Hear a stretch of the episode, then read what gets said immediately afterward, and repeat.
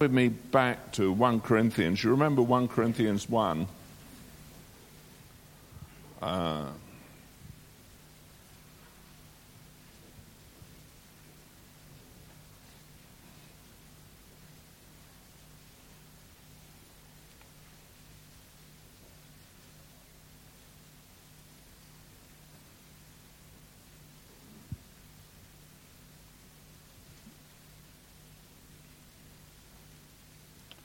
I want to um,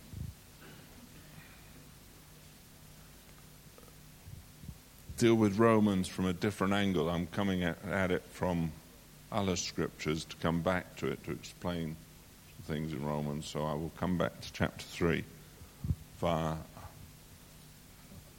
a route. Um, in Romans, um, in 1 Corinthians 1, verse. Um, 13.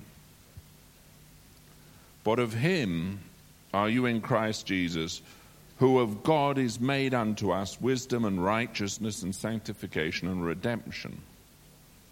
That according as it is written, He that glorieth, let him glory in the Lord. Now you remember we looked at the fact that Christ is made unto us, Jesus Christ is made unto us wisdom, righteousness, sanctification, and redemption. And I want to deal with righteousness. That's right relationship with God. And I want to just bring your minds back to one or two scriptures um, so that you get it in your mind. But this is important because many, many people in their thinking have it wrong. And if you have it wrong in your thinking and your beliefs, you end up with wrong living. Um, rationalism leads to problems. Uh, lots of people are very rational about their faith. Um, but if you get rational um, and you lose sight of what God really says, uh, you get it wrong. And what has happened in society, people have gone away from what the Bible teaches into what they think the Bible says and then they get into problems. And so I want to go tonight and talk about righteousness. And you'll find, first of all, let's go to um, Colossians. We look there. In Colossians chapter 1.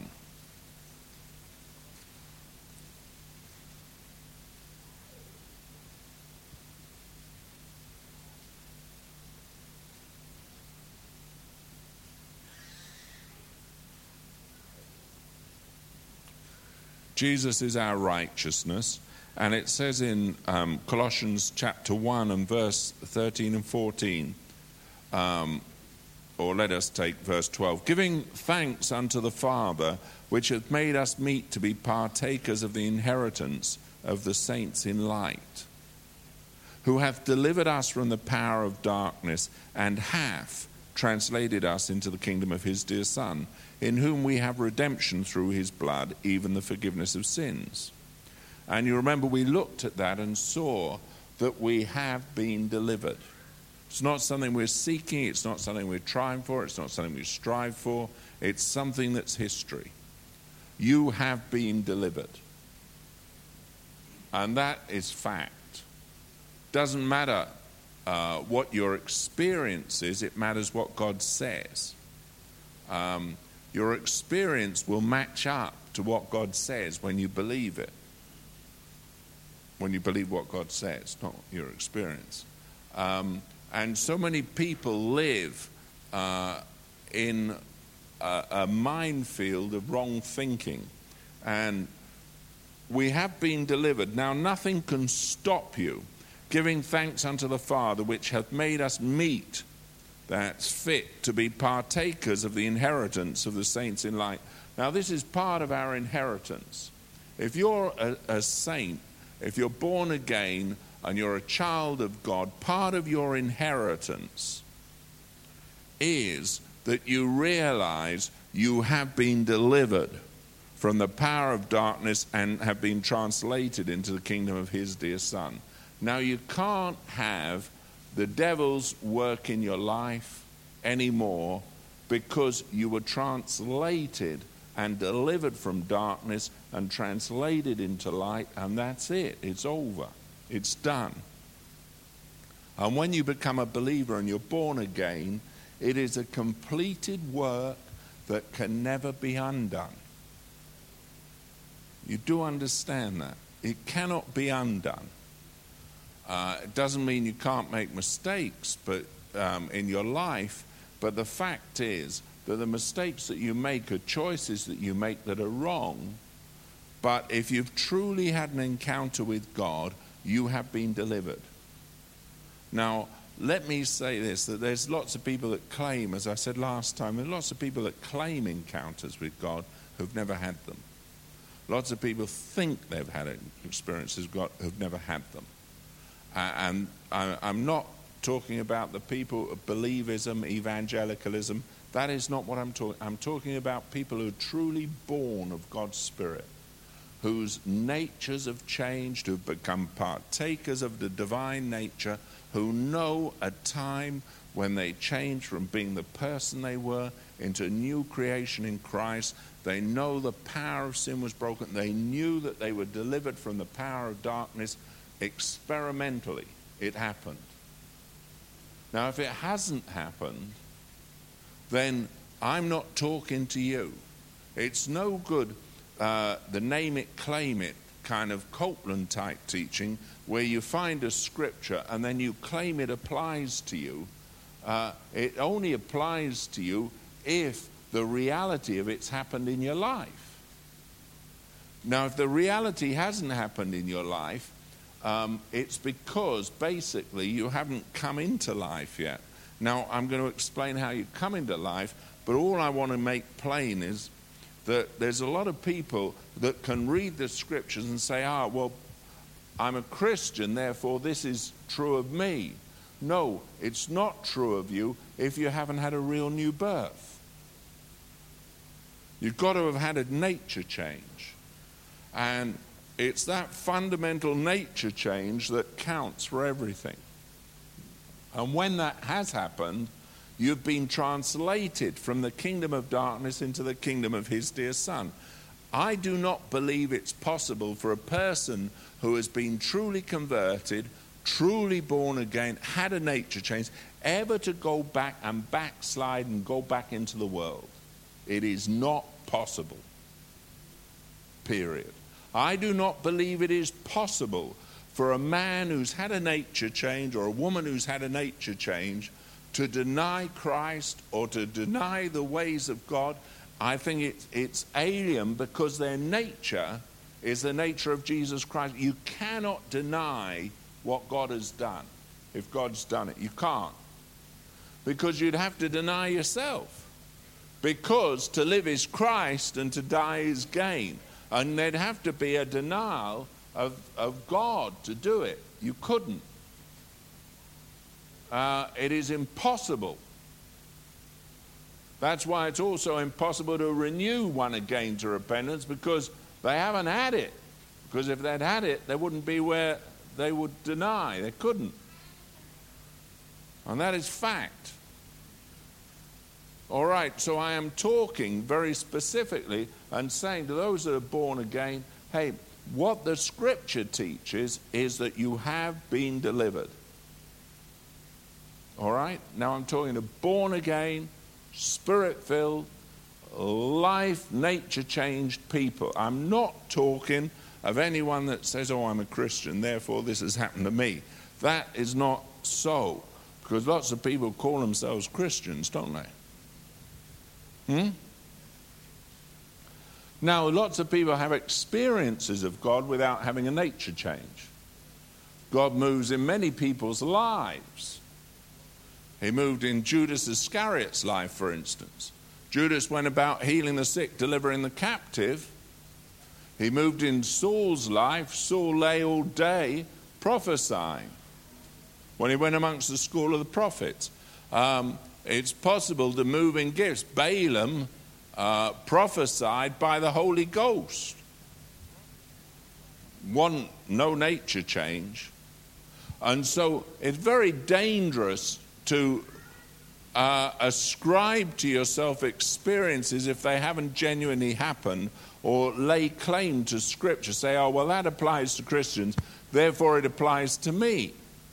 It doesn't apply to you if it hasn't happened in your life. And if it's happened in your life and God's done something real in your life, then it can't be undone. That's all I'm saying. All right? Do you understand that? Everyone understand that? Are you sure? So, what I'm saying is, this is true for every born again, spirit filled Christian. It is not true for a man who claims an experience but hasn't had one, or hasn't had a genuine experience which has birthed him into new nature. It doesn't mean he hasn't had any experiences of God because lots of people have experiences of God before they come into new life. Okay? Yeah, no. Well, yes, that's all right. Sure. Now, righteousness is a right relationship with God, and Christ is my righteousness. In other words, Jesus Christ, you remember we talked about he was the advocate, he appears before Father to plead my cause and your cause. If so be you're a born again, spirit filled believer, having been translated from the kingdom of darkness into the kingdom of his dear Son, then you can say that Christ is your advocate. But if that hasn't happened to you, I've got news for you. He isn't your advocate. You haven't yet employed him on your behalf. And it's good to know who is pleading your cause. And if he isn't pleading your cause, you need to be born again, don't you? Hmm. This is hard work tonight.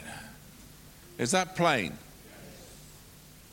You know, if I've got a solicitor who represents me, what I need to do is I need to realize it's no good having a solicitor representing you and you allow her to, to deal with a part of the case and then you decide that you won't tell her about, or him, about other parts of the case, uh, and you don't bother to have them fully representing you. That's hopeless.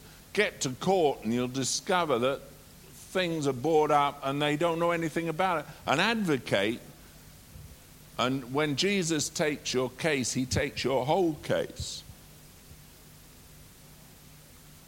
And that's because most of you are a nutcase. And you need someone to plead your cause, don't you? To God the Father. All right? Now, we dealt with that last time. But now I want to go on and talk about the righteousness. Um, you see, justice was satisfied. Now, one of the things you have to understand in the garden, and we go back once again to in the garden. You remember in the garden, Adam and Eve. You know, paradise. And as I said last time, reason it was paradise because neither of them had mother-in-laws or father-in-laws. It's Adam and Eve. Um, and so it was real paradise there. Uh, sorry about that. But when you look at it, the devil knew there was such a thing in God as justice in his nature. Because he'd been the choice cherubim from the foundation of everything. And when in heaven, when God created all the beings, heavenly beings, the choice cherubim was the covering cherubim. And so he understood justice because you remember his heart was lifted up, he rebelled against God, and he took one third of the host of heaven with him to rebel against God, and he tried to usurp God's throne. So he learned what justice was. And he learned that God was a righteous God and justice was something that applied in heaven. Now, he also listened in to the instructions that God gave to Adam. You can eat at every tree in the garden, but at this tree you don't eat. Because if you do, you'll die. Because you'll take back into yourself your sovereignty. You'll take back into yourself independence from God. And so the enemy of our souls knew if he could get Adam to violate the will of God and go against the will of God. Justice demanded that what God had said had to happen. And he hated God and he hated God's creation because he saw man made in God's image. And he saw that God made the whole of creation for man. And he wanted a wrest the opportunity to hurt God and go against God. And so, what he did, he turned man's heart to rebel against God. Now, that was his whole purpose. But the reason he did it, he understood that God had said, the day that you get that knowledge of good and evil and you become independent, you will surely die. Death is coming. Now, he knew that he had to get man to violate God's principle. In that sense, he understood that there was justice in God. And therefore, justice would demand that the penalty was fulfilled. So he had a ploy to destroy God's purpose of creation. Man would not subdue the earth, man would not subdue the animals, man would not be there living in fellowship with God because he knew justice would demand satisfaction. And so, in his nasty, smutty minded imagination, this horrible individual called Satan came along and he worked on the basis of justice. He understood justice, so his whole ploy was to work on the basis that God was just. So he knew God had said, if you do this, you'll die. So here he had an opportunity, if only he could get Adam and Eve to sin, then death had to pass on them. Justice had to be satisfied. There was no way round it. And that was his whole ploy. So he understands justice, he understands punishment. He was cast out of heaven. He understands the nature of God because he lived in heaven. He understands the way God is because he was a covering cherubim. And so the whole of his notion for destroying God's creation was based on justice. He had to get man to violate God's word so that he could demand justice. Even though he himself had rebelled, he still knew that the nature of God always demanded justice. And that's the amazing thing. The creature understood the Creator. The choice cherubim understood because when he rebelled, he found out that there was righteousness, there was justice, and his heart was lifted up with pride. You'll find that in Ezekiel, you remember. Uh, the choice cherubim, he said, I will ascend. Uh, and God cast him down. So he understood justice. His heart was lifted up. And so here he is, and his whole ploy with man is I am going to demand justice from God. Now, in order to destroy man, all I have to do is get him into a position where the justice of God comes into effect and the judgment of God. All right, you understand that? Simple, isn't it, really? When someone tells you. Okay? So that's how the devil was thinking. Just want you to know we're not ignorant of his devices. The Bible says so. Paul said that. We're not ignorant of Satan's devices. So his device now is always to bring shame and guilt. Because man is conscious that God is a just being. And you've always got the sense that if you do wrong, you know God's just. What you sow, you're going to reap. Huh? Hello? It's kind of inbred in you, isn't it? Hey? Uh, you know, children, they, they're always guilty. Have you noticed that? When they do something wrong, even when they're babes, they, they know when they're doing it wrong, don't they? There's a kind of guilt. Uh, and they're, they're right from early days, people know there, there's a thing called justice. They might not understand or explain it, they know it. You might say to me, Well, just a minute, I read Piaget and it's an abstract thought and they don't get that till. Tw-. I want to tell you, a little child knows. There's guilt comes on it. Don't you believe all the psychologists and educationists rubbish? I want to tell you, I proved with both my children when they were under two years old that Piaget was totally wrong and Rousseau was wrong and all that lot were wrong. Of course, it was a very clinical test I did. They said that um, children don't have abstract thought. You take a teddy and hide it from a, an 18 month old. It's amazing, even when it's out of their mind, they can remember there was a teddy and they'll start looking for it. You want to realize the human brain is a fascinating thing. Children can work things out much better than adults. Have you ever wondered when a baby sits looking and laughing and they can't speak, how are they thinking? With what do they think? I mean, what is it that makes them laugh when they look at you? I mean, what must they actually, th- they must be thinking something. As you go, goo, goo, goo, they think, creep.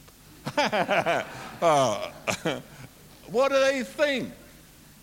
They have no words to express thought. And, and, you know, society said now they've trained a monkey to say two, uh, 200 words or, or to, to, to with a voice box, and they think that, you know, a monkey can comprehend. Monkey can't comprehend. Although, looking at some of you, I think probably it could. Um, it is not true. And very often people say, but justice is something that's inbuilt in you. Inside of you, God lighted every man that came into the world. You've got a conscience. You've got a sense of what is correct, haven't you? From the day of your birth, it's just there. You feel it awkward and embarrassed when you're caught out, don't you? Huh? Uh, and even, it's just, there's something inbuilt in you. Now that's what God put there. Uh, it says in uh, John's Gospel, chapter 1, you know, God who, who lighted every man that came into the world. Justice has to be satisfied, doesn't it? Okay, let's look in 1 Peter chapter 3. 1 Peter chapter 3.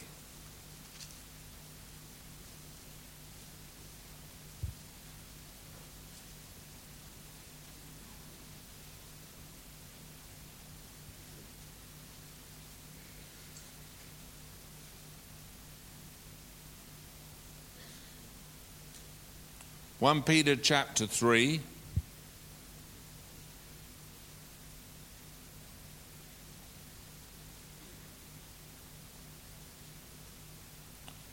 And um,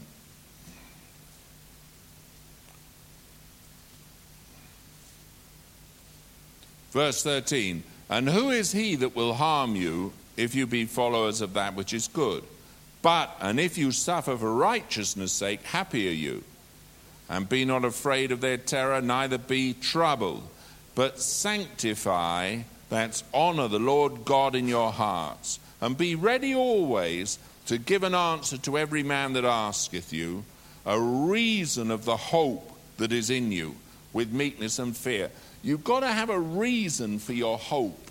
You know, one thing I've, I, I don't like with Christians um, is when they don't have reason used. God gave you a brain. He never gave a chimpanzee a brain with reason, but He gave most of you a brain with reason. I don't want to exaggerate, that's why I said most. Most of you are reasoning beings, aren't you? Hmm? It might not be rational, but you're reasoning. You know, you can reason irrationally, can't you? Hmm? Here we are. You've got to have reason inside of you. You've got to be able to have a reasoning brain, a reasoning being. And you've got to have a way of expressing it. Every man that asketh you, you've got to have a reason for the hope that is in you. And you've got to have meekness and fear. It, it's don't come with, oh, well, I just know. Uh, that's not reason, that's just dogmatic statement. Um, you've got to know why you believe what you believe. And don't say it's my experience tells me, because your experience doesn't count. What counts is what God says.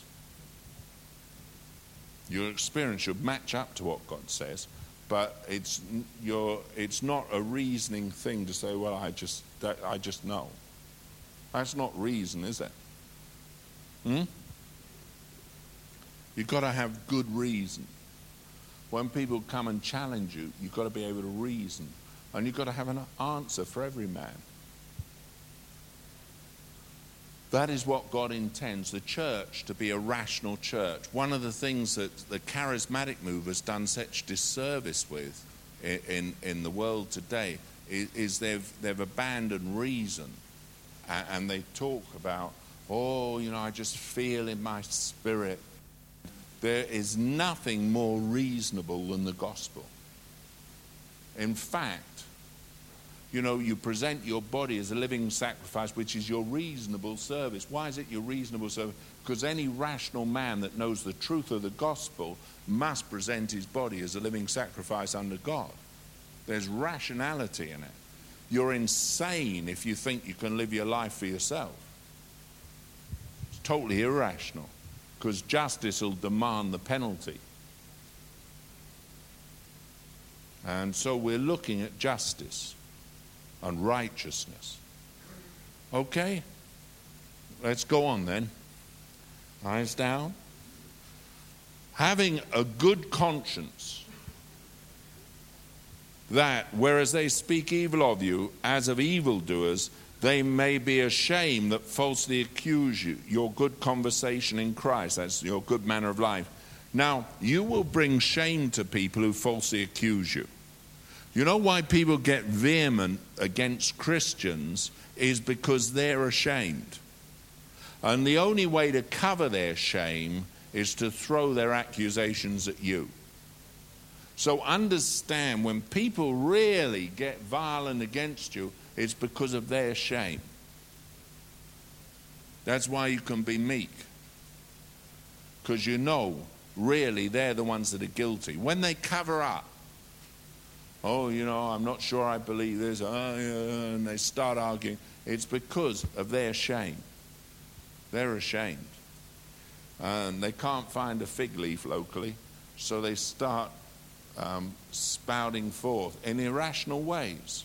Have you noticed that? They always, uh, mo- most of these people that want to attack you, well, you know, do you always keep the speed limit then? Do you, I mean, you know, they, they go for any stupid thing, don't they? No, I suppose you're perfect. Uh, all it is is they're trying to cover their shame. Ah, you think you're so wonderful. Uh, they're covering their shame. Understand why they do it. Uh, and they falsely accuse you. For it is better if the will of God be so that you suffer for well doing than for evil doing. For Christ also hath once suffered for sins, the just for the unjust, that he might bring us to God, being put to death in the flesh, but quickened by the Spirit by which also he went and preached unto the spirits in prison, which sometime were disobedient, when once the long, long suffering of God waited in the days of Noah while the ark was uh, preparing, wherein few, that is, eight souls, were saved by water. The like figure whereunto even bapti- baptism doth also now save us, not the putting away of the filth of the flesh, but the answer of a good conscience toward God by the resurrection of Jesus Christ, who is gone into heaven and is on the right hand of God. Angels and authorities and powers being made subject unto him. Now, understand what he's saying. Uh, Peter here is saying, Look, you, you were sometime disobedient, and, and Noah, in Noah's day, there was total disobedience and rebellion on the earth. Then eight souls, while Noah made the ark, eight souls were for the saving. And we have been baptized into the death of Christ. When Christ died, we died in him. And he makes it plain um, for Christ, verse 18, also hath once suffered for sins, the just for the unjust. Now, Christ was just, we were unjust. All right? Justice demanded death passed on us when we sin. Christ was sinless, he couldn't die. That is why he had to dismiss his spirit. Even on Calvary, when he became sin who knew no sin, he couldn't die. He had to dismiss his spirit. That's why he said, Father, into thy hands I commit my spirit. He could not die. There was no way he could die because the just had to suffer for the unjust, as you and me. And right up to the point where he dismissed his spirit, he, there was no way death, sickness, disease, they couldn't kill him. Nothing would take his life from him. He had to give his life. He said, I lay it down. You say, no, Calvary took his life. No, no, no, no, no. He hung on the cross, but no pain, no ang- anguish, nothing could take his life from him. The reason was he was both man and God. Can't kill God. Now, the man Christ Jesus, when he suffered on Calvary's tree, don't think that it was the cross and crucifixion that killed him. It didn't. Couldn't. I mean, he could have been run over by an express train, it wouldn't kill him. Nothing could kill him. You do understand that. So many people think, oh, the terrible cross, but he could turn around uh, uh, and speak to the Father. And all the time he was in control. He, when he let his humanity die on Calvary tree, he had to dismiss his spirit. If you don't understand that, you don't understand. God cannot die. Now, the man Christ Jesus, the just suffered for the unjust. Justice had to be satisfied. Death passed on you. Death could not pass on him. Couldn't. He had to lay his life down. And he laid it down for you and for I. So that justice, the penalty for your sin and my sin and all of mankind's sin, was paid on Calvary's tree. When he dismissed his spirit and gave up the ghost and tasted of death for every man, at that point, justice was complete. What the devil had demanded in the garden happened at Calvary. Justice was totally and completely satisfied. The just suffered for the unjust.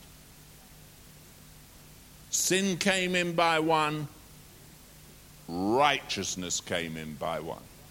And you have to understand it always in the realm of God being a righteous God, a God of justice, he cannot have a, a, question of double jeopardy. There's no sense in which you can come to God and find that when your sin has been paid for, that you would have to pay for it again. You cannot. Because Christ has already done it. And all the feelings that you have to do something to justify yourself before God is crazy. You cannot. Because justice has already been satisfied. There is nothing you can do to make amends for what you've done wrong in your life. There is nothing you can do to pay for it. Justice has been totally and completely satisfied. The just suffered for the unjust, and it was nothing to do with you. But justice was complete. And so, what the devil tried to use to destroy us has destroyed his plan. The very plan that he thought would destroy the whole of creation is destroying him. The very thing that he thought could wrest God's creation from his hands and bring it into vileness, God used that very thing, justice, to win it back. That is why Christ came. The whole plan of salvation was in Father's heart before the creation was ever created. He knew what he was going to do. He knew what the cherub, choice cherubim would do. He knew how he'd use the very nature of God to try and destroy God and destroy God's creation. He knew it. Therefore, he planned a way in all eternity before the foundation of the world that one just one would come who could redeem us all. And justice would be satisfied. And the devil thought at Calvary he'd won because he'd got the one and only who could live that life, and he thought he was robbing that life from him. He didn't understand that he couldn't take that life. He got a multitude one time to try and push Jesus over a cliff. Jesus just walked through them and away. He tried everything. You remember when Jesus was a baby, he, he caused Herod to send soldiers when he was a young child, actually, two years old, to kill every child. He tried to destroy. He couldn't. You see, if only he could take that life, but little did he know that life would give us all life. That life would satisfy justice. He was a fool. He didn't know. He didn't understand. Now he does. He knows that the only way he can stop you living in the fullness of what God is, is if He can make you ashamed of your life and yourself and try to get your life conformable to Him by your efforts. Instead of trusting in what God has done for you. And the whole difference in Christianity is knowing that justice is satisfied and that my salvation is that which He is the author and finisher of, not me.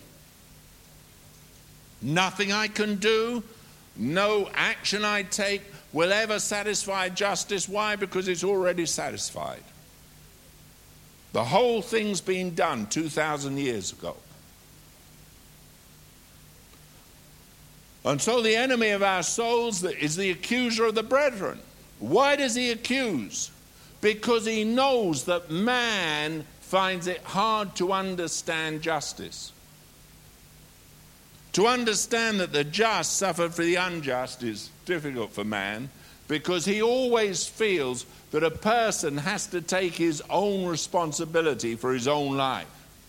And it's hard to humble yourself and accept that someone took responsibility for you. That's why he's called a savior, a redeemer. Because he knew that you couldn't redeem yourself, you can't save yourself. There's nothing about you that's going to help you. So he came to do it for you. And that's the miracle of salvation. It's a wonderful thing. And you're all looking at me. Do you understand what I'm saying? Oh, I just didn't know whether I'm making it plain enough. Let's go on.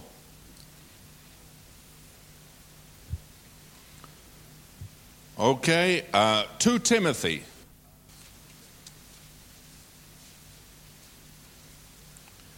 2 Timothy and chapter, uh, chapter 3.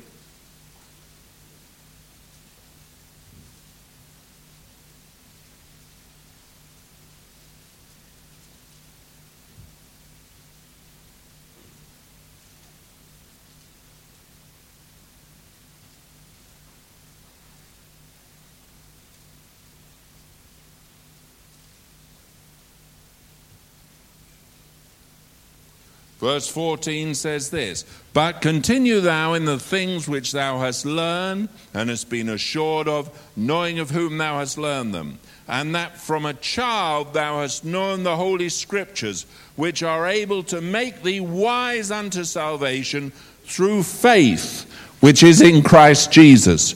All scripture is given by inspiration of God and is profitable for doctrine, for reproof, for correction for instruction in righteousness, that the man of God may be perfect, truly furnished unto all good works.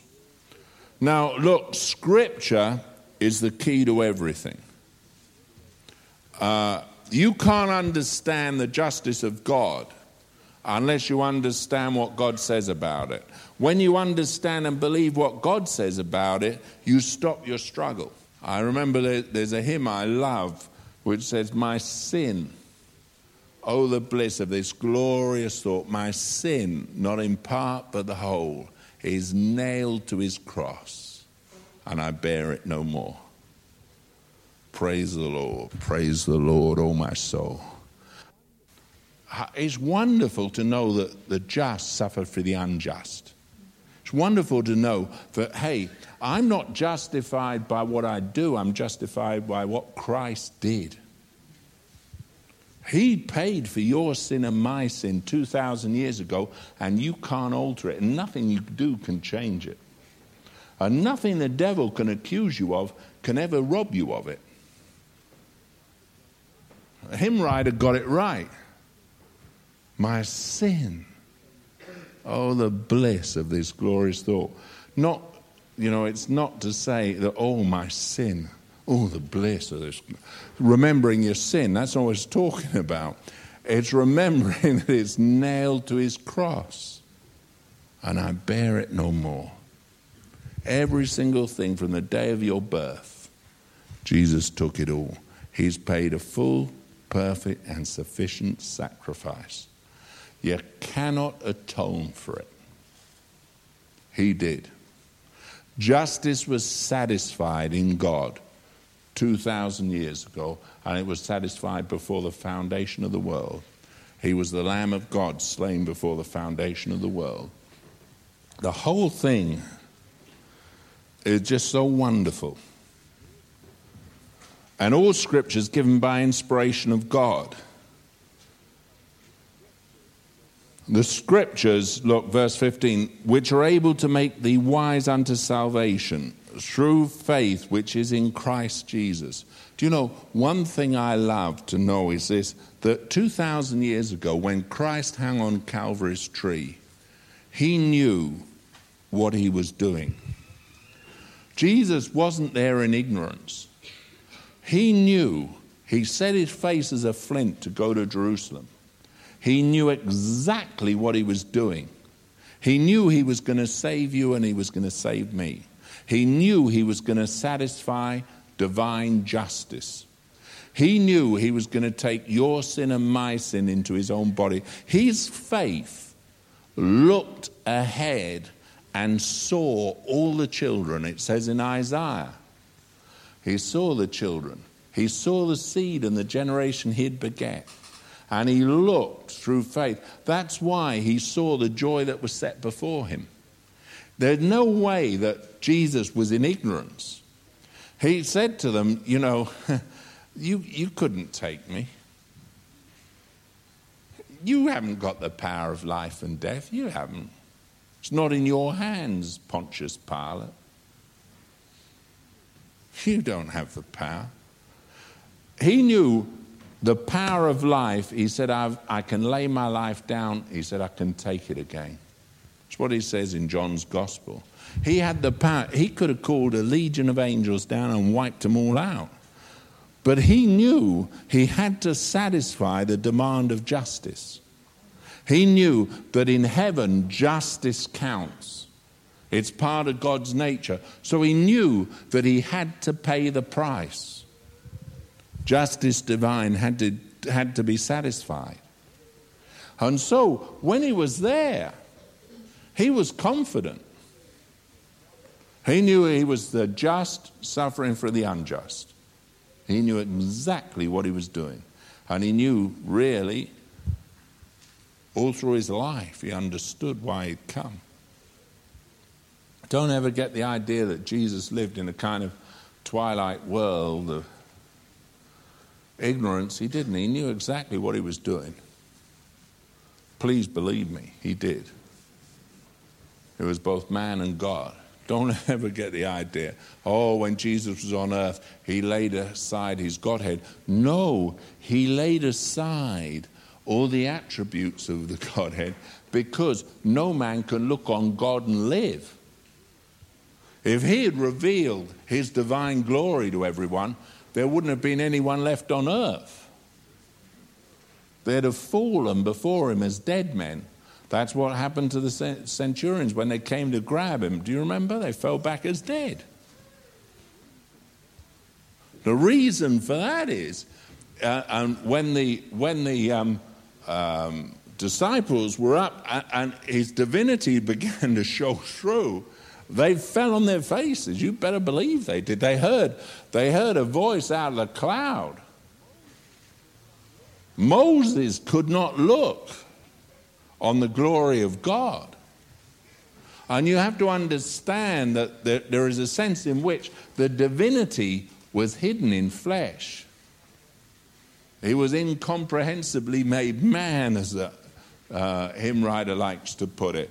You know, uh, there is there, the incarnation was real. God came to live within. But what you have to understand is there was no way his divinity could have been allowed to show forth its beauty. That's why he laid that glory aside. He laid the glory aside, but he didn't lay the divinity aside. He was Son of Man, Son of God. He was God. He is God. Always God, always man. You do understand that, and you have to keep that always in mind. And so he knew what he was doing. As I said, he couldn't die. But the devil understood that justice. And he thought he would use God's nature to destroy the very thing that God intended to build. What a wicked mind the devil had. What pride does.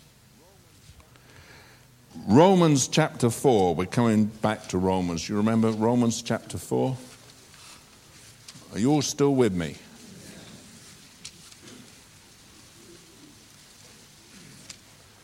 Of course, you all know what I'm saying anyway.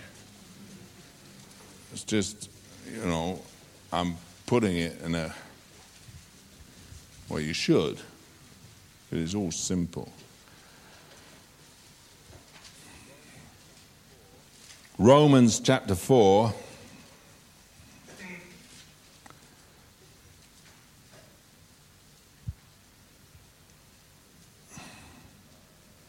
Uh, uh, look at this.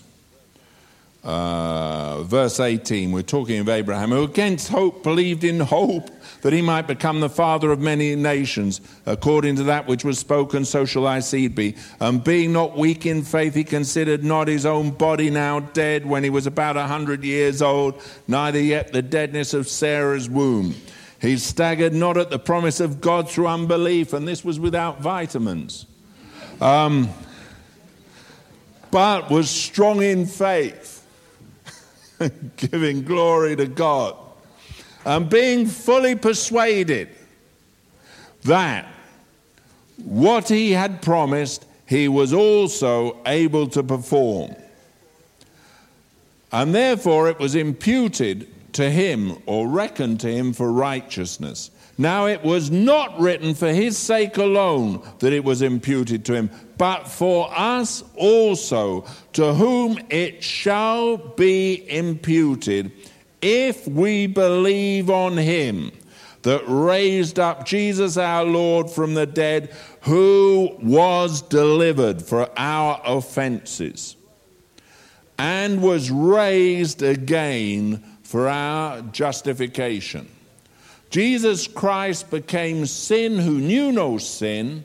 He had to rise from the dead in bodily form for our justification, to show that sin did not have any more right to hold a man in the grave. Justice had been satisfied. Death passed on every man till Christ came. When Christ came and heavenly justice was satisfied, death could not hold him in the grave. Because righteousness demanded life. And therefore, he rose again the third day for our justification, so that we might understand that it's just, if you want to use the word justification, it's just as if I never sinned. And when I come to Christ, I realize that when he rose, it showed that divine justice had been totally satisfied in heaven. Everything's dealt with. From the day of your birth to the day of your departure, to the day you go home to glory, the day you meet Him, every single thing divinely dealt with. Our offenses have been dealt with and are dealt with and shall be dealt with till the day I see him face to face. There is nothing that could ever come between me and God or you and God. That is justice divine, raised for our justification. It's the most wonderful secret of the gospel, most beautiful thing. Therefore, chapter 5, verse 1 being justified by faith, we have peace with God through our Lord Jesus Christ, by whom also we have access by faith into this grace wherein we stand and rejoice in hope of the glory of It's the most wonderful truth. Hey, I've got something to rejoice in. He lives. I'm alive because he lives in me. He's risen. I rose in him. 2,000 years ago, justice divine was satisfied. Death cannot touch you, death cannot touch me. There's no way. Why? Jesus is alive. Absent from the body, present with the Lord. Say, oh, well, you know, everyone's got to die. I want to tell you, there's no such thing. It was abolished 2,000 years ago. If I step out of this body, I don't die, I live. That's why when you go to a funeral, to cry is ridiculous. I mean, you're okay, there's separation, you're separated from the one you love, but the, the truth is they're not dead. They've just put off that body and they've put on their incorruptible body. You've got a body terrestrial and you've got a body celestial. And don't think that, you know, the body celestials can lose feathers. Hadn't got any. Take my word for it. The most glorious thing, this grace in which we stand, we rejoice in it. Most glorious. I, I worry when people, you know, oh, I miss my loved one. I miss. Hey, I want to tell you, you've got no comprehension. That's why we're surrounded with such great a cloud of witnesses. They're cheering you on to the finish line. They know we won. It's not something uh, because we're a believer. I believe. It's true. The devil's a liar. He's finished. His kingdom revolved on demanding, and here's the rebel the one who had the affront to stand and try and take God's position, he tried to use God's nature and God's justice to destroy man. He demanded justice of God. When he went before heaven and the sons of God in heaven, he said, Hey, have you considered, you know, God said, Have you considered my servant Job? He said, Ah, but does he serve you for nothing? What a thing. He always demanded and went at God on the basis of nature and justice.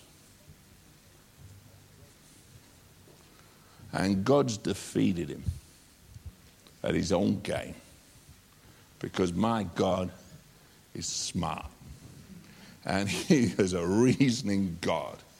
And the devil's a smutty faced, nasty individual who's defeated.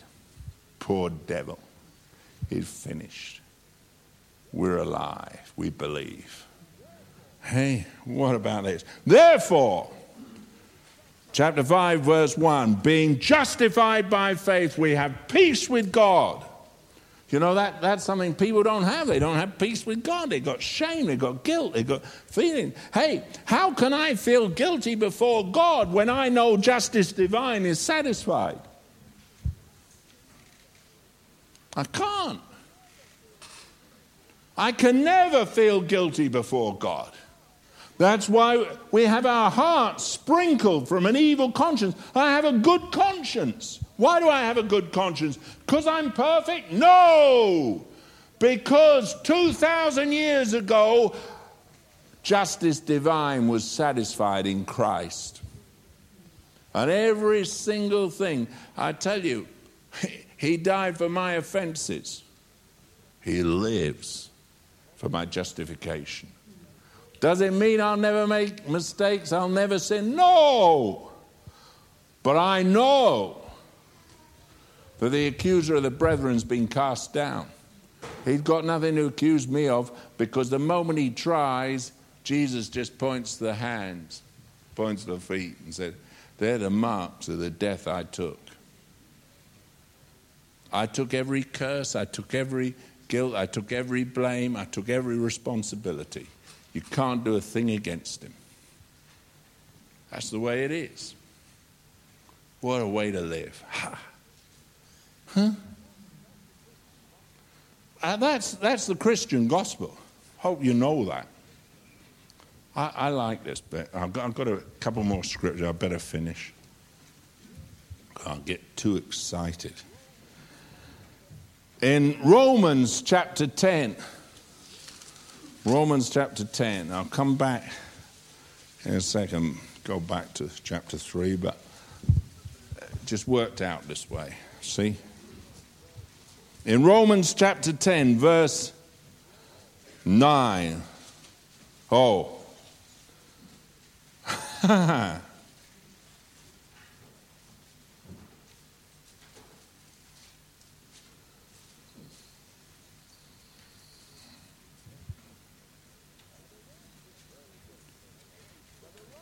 Verse 6, let's take. But the righteousness which is of faith, speaking on this wise, say not in thine heart, who shall ascend into heaven? That is to bring Christ down from above. Or who shall descend into the deep? That is to bring up Christ again from the dead. But what saith it? The word is nigh thee, even in thy mouth and in thy heart.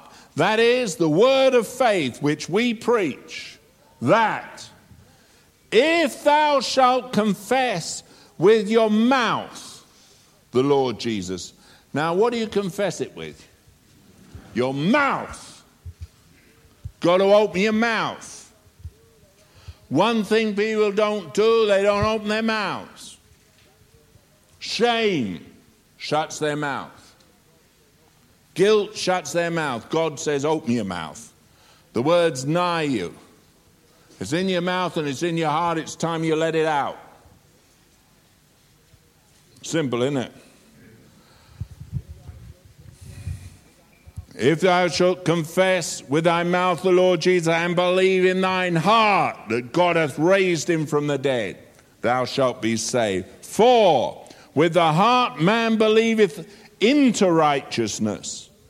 And it's your heart belief in Christ's death and resurrection but it's not just the fact that I believe Jesus died for me 2,000 years ago. I need to believe in that death being the atoning work. He took my sin. He became sin who knew no sin. Justice divine was satisfied at Calvary. When I believe in the death and the resurrection, I believe the truth of it what he did, the substitutional death, the Lamb of God, slain before the foundation of the world, that he took my place and your place. He was crucified for my offenses and your offenses. On the third day, rose again from the dead. That's what I believe. But the trouble is, it's got to be with a heart inside of yourself, burning in your being. I understand why he died. I understand he's risen. I confess him with my mouth as Lord. What do I confess? I confess who he is and what he is. He's the Lord of justice, isn't he? Justice divine is satisfied. You see, it's not a belief about a historical happening, it's a belief in the one who is history and changed history into divinity. That's what it is. And it's totally different. There's so many people look at this scripture and they miss what God's saying. You belief in the heart. I believe in Jesus. I confess him. But what do I confess to? You see, I have to have a reason for the hope that's in me, and I have to be able to give every man. Well, Jesus died on Calvary's tree. If you go to many homes, they'll all agree with you. They'll say on Good Friday, Yes, it happened. Let's have a hot cross bun. If you asked, Was Jesus born? Away in a manger, silent night. They'll sing it all. They'll have a crib. They'll send Christmas cards. They believe it all. At Easter, they'll send eggs. I don't know what that's got to do with it. I suppose if you like chocolate or you own a chocolate factory, it's got a lot to do with it. But they send cards to each other. They'll go, you know, on, on a Friday, they'll go to a communion service on a Sunday morning, you know. He rose from the dead and but it's historical. They don't understand what it means. And you see, believing in your heart, you believe in the one. It's more than just believing the historical fact. You believe what he did. The words nigh you, in your mouth and in your heart. That is the word of faith which we preach. You see, you've got to have faith in what he did, who he was, your offenses taken into his body. It's not just that he died and rose, it's that he became sin who knew no sin. It's that every single thing in your life that's wrong, he dealt with 2,000 years ago. It's that on the third day, sin, justice divine, was satisfied. Sin couldn't hold him, the grave couldn't hold him. And that's how I know I'm justified. Because having paid the penalty, full, perfect, and sufficient, the just for the unjust, he rose again to declare to all of creation death, you've lost your sting. Grave, you haven't got a victory anymore. And I believe it with all my heart. That's what makes a Christian. That's what this scripture is talking about. It's not just a, a simple parroting off. Oh, you know, if you confess with your mouth, oh, I, yeah, I'll say Jesus is Lord. Yeah, I believe he rose. That doesn't save you. It's when you realize what he did. Then you believe with your heart. Faith saves you. Do you understand? More than just, just, just a, a formula, it's a faith.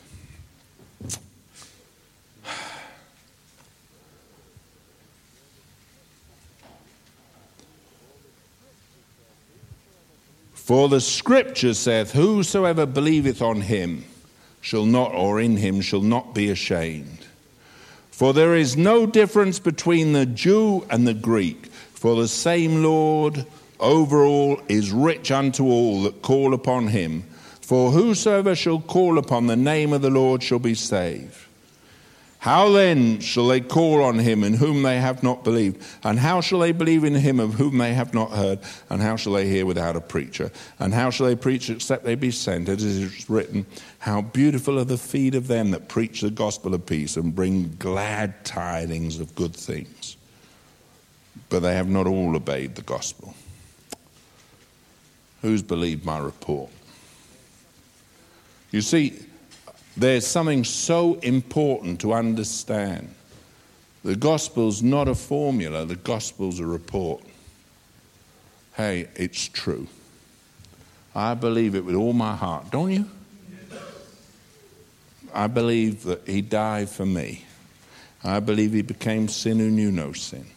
Let's go back to Romans chapter 3. Romans chapter 3, I, I, I want to get through it, otherwise, I'll, I'll be 10 years on this.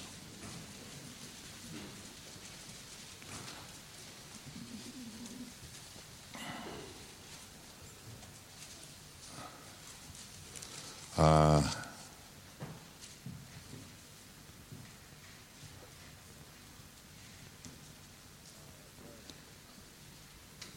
uh, verse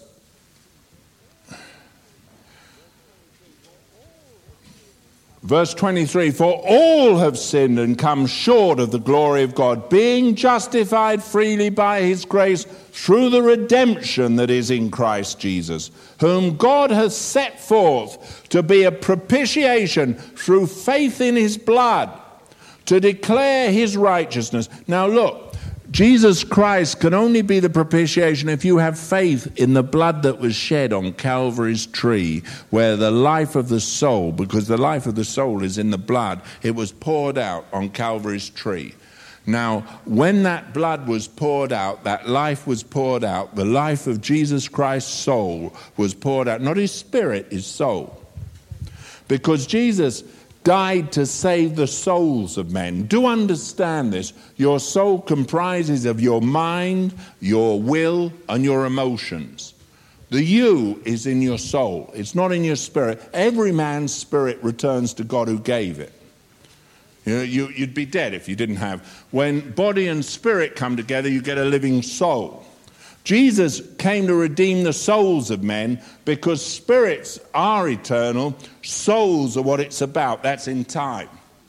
That's why you have to redeem the time because the days are evil. Okay, you have to understand that, or you don't understand anything.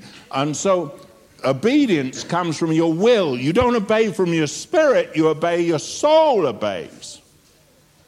You don't feel emotion in your spirit, you feel emotion in your soul. Hmm? You think in your heart, your soul. So your mind. Understand that. It's different. Jesus came to save the souls of men.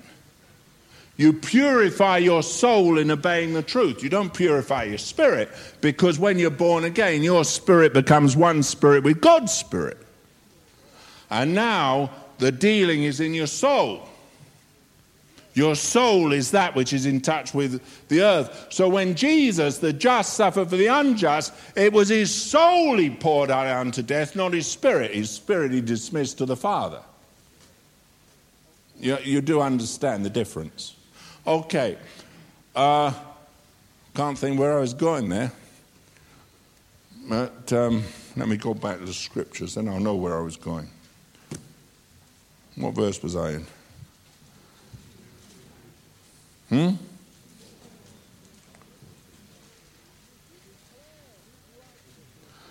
To declare his righteousness for the remission, that's the passing over of sins that are past, through the forbearance of God. To declare, I say, at this time his righteousness, that he might be just and the justifier of him that believeth in Jesus. The one who justifies you is God. You don't justify yourself. Jesus is your justifier. Jesus is your righteousness. Jesus is your sanctification. You don't get right by something you do. You can't put your life right. If someone comes to you and says, You've got to put your life right, say you're a prat. I can't put my life right. God puts your life right, doesn't He? He puts it right when you put your life into His hands and you give Him the sovereignty of your life and you yield yourself to Him and you allow Him to do what He will and you begin to obey the truth. As you obey the truth, you purify your soul. You don't purify your soul by something you do, you purify your soul by obedience. Is that plain? It's in Peter. Uh, we purify our souls in obeying the truth. And obedience is a most necessary part of your life. That's the part that most Christians leave out. They obey their own lusts, their own desires, their own ambitions. They don't obey God. That's why you need to know the scriptures, because it's, it makes you wise and it's a light unto your feet. It tells you how to walk. And, and the scriptures, there for instruction and reproof, make you uh, truly furnished unto every good work. How does it do that? Well, it does that by you starting understanding that He justifies you, you don't justify yourself. Nothing you do is ever going to be good enough for God. What's good enough for Him is what Jesus did for you. And it's on that basis of faith we stand. I stand on what He did for me. I never stand on what I'm doing. Because what I'm doing is a mess. But what He did for me is perfect. And what He continues to do for me is wonderful. God's on my side. He loves me. I'm His favorite. I know that. Why? Because He says so. And I happen to believe Him. Uh, and that's, that's what faith is all about. And then it's just as simple. If you've got faith, you, you do what he says, don't you? okay, uh, let me just tell you. To declare, I say, at this time his righteousness, that he might be just and the justify him that believeth in Jesus. Where is boasting then? Verse 27. It is excluded. By what law of works? Nay, but by the law of faith. Therefore, we conclude that a man is justified by faith without the deeds of the law. There's no way anything you do will ever make you acceptable to God. It's the faith in what Christ did for you. The fact that He justifies me, that justice is satisfied by what Jesus did, not by what I do. That's what brings righteousness. That makes me at peace with God when I stop trying to fulfill what I think God wants of me, and I realize that Jesus has already fulfilled everything that's needed, then I quit. Ha. Such a relief to know God's done it all, isn't it? Now we're created in Christ Jesus unto good works. It doesn't mean you sit back and say, well, that's great, I can live anyhow. Shall we continue in sin that grace may abound? God forbid. How shall we that are dead to sin live any longer therein? Um, you don't want to go back into captivity, but what you do know is that you're, you're righteous not by what you do, but by what He's done for you.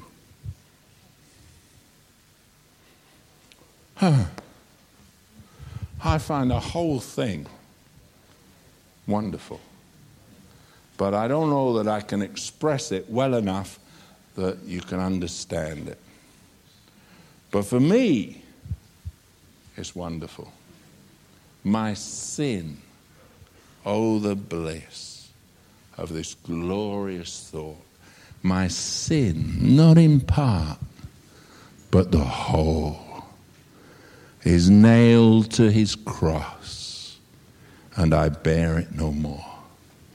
Praise the Lord, praise the Lord, oh, my soul the most glorious revelation. If you confess with your mouth the Lord Jesus and believe in your heart. but you've got to know what you're believing. You've got to understand the reason for it. It's not sufficient to know the historical truth.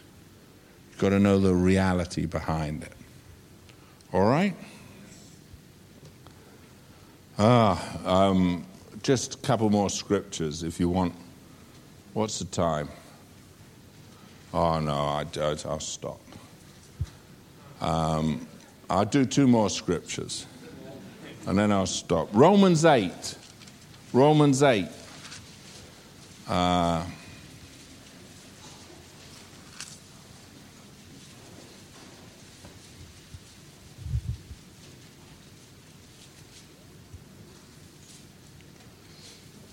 Uh, this is you, Romans 8, verse 31. What shall we say then to these things? If God be for us, who can be against us? He that spared not his own son, but delivered him up for us all, how shall he not?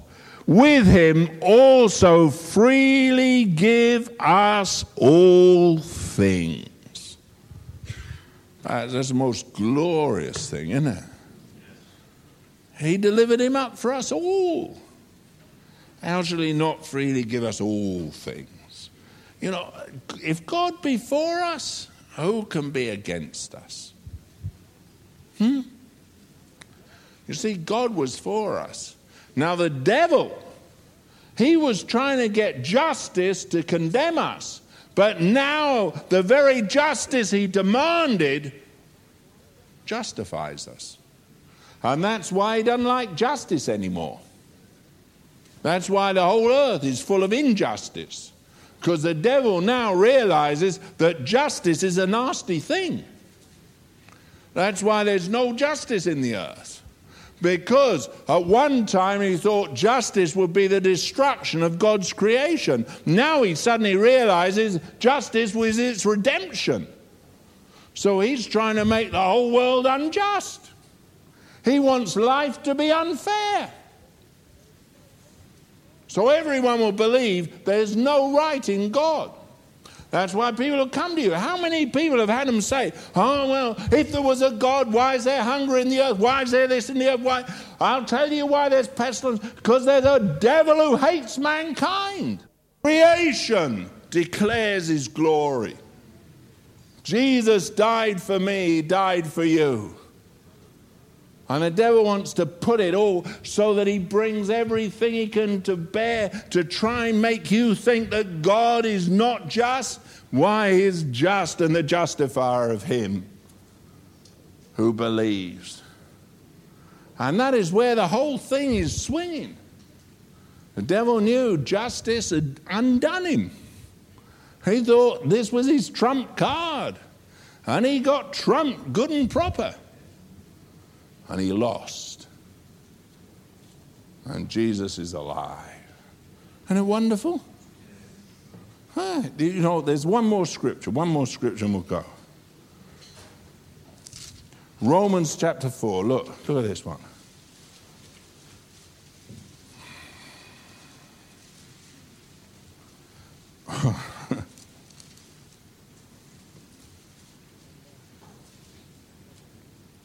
Remember, I want to stop on this. Verse 25 Who was delivered? Why? He was delivered for. He was delivered for. And he was. Isn't that wonderful? He was delivered. Every single thing that's ever been wrong in your life, Jesus was delivered for that. He was delivered to death. And, and I want to tell you this He laid down His own life. He said, No man took it from me. It wasn't the centurions who nailed him to the cross that took his life, they couldn't. It wasn't the people that offered him vinegar it wasn't Judas who took his life. It wasn't the high priest. And it certainly wasn't Pontius Pilate. He said, I have the power to lay it down, I've got the power to take it again. He was delivered for our offenses. He delivered himself unto death. he really did. Third day he rose again from the dead. Amen? Hey. You know, you've got to start believing the right things. Let your heart and your mind believe the right things. Changes lives, changes everything.